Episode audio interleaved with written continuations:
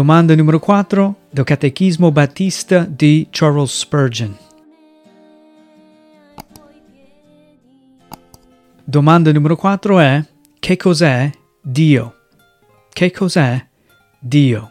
Risposta numero 4 è Dio è spirito, infinito, eterno ed immutabile nella sua essenza, nella sua sapienza, nella sua potenza, nella sua santità, nella sua giustizia, nella sua bontà e nella sua verità.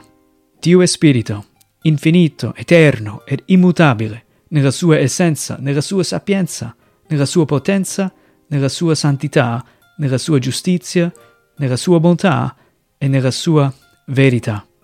Versetti che fanno riferimento a questa domanda e risposta sono Giovanni, capitolo 4, versetto 24, Giobbe, capitolo 11, versetto 7, Salmi 90, versetto 2, Giacomo, capitolo 1, versetto 17, Esodo, capitolo 3, versetto 14, Salmi 147, versetto 5, Apocalisse, capitolo 4, versetto 8 e Esodo, capitolo 34, versetti 6 e 7.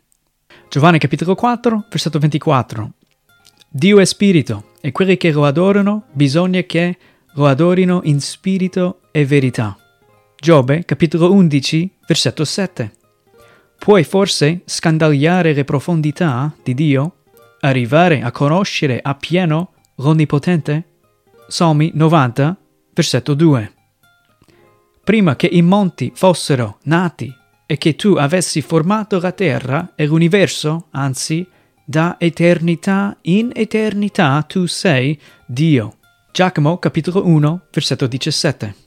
Ogni cosa buona e ogni dono perfetto vengano dall'alto e discendono da Padre degli astri luminosi, presso il quale non c'è variazione né ombra di mutamento.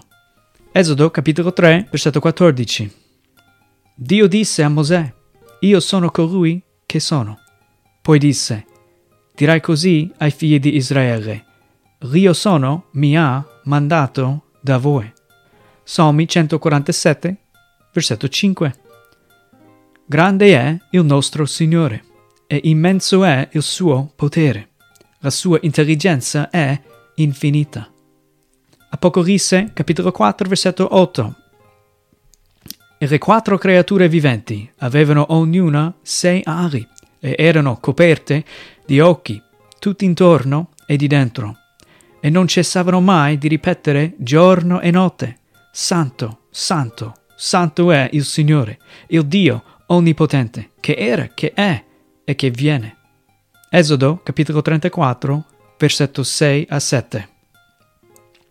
Signore passò davanti a lui e gridò, Il Signore, il Signore, il Dio misericordioso e pietoso, lento a ira, ricco in bontà e fedeltà, che conserva la sua bontà fino a, alla millesima generazione, che perdona l'iniquità la trasgressione e il peccato, ma non terrà il colpevole per innocente, che punisce l'iniquità dei padri sopra i figli e sopra i figli dei figli, fino alla terza e alla quarta generazione.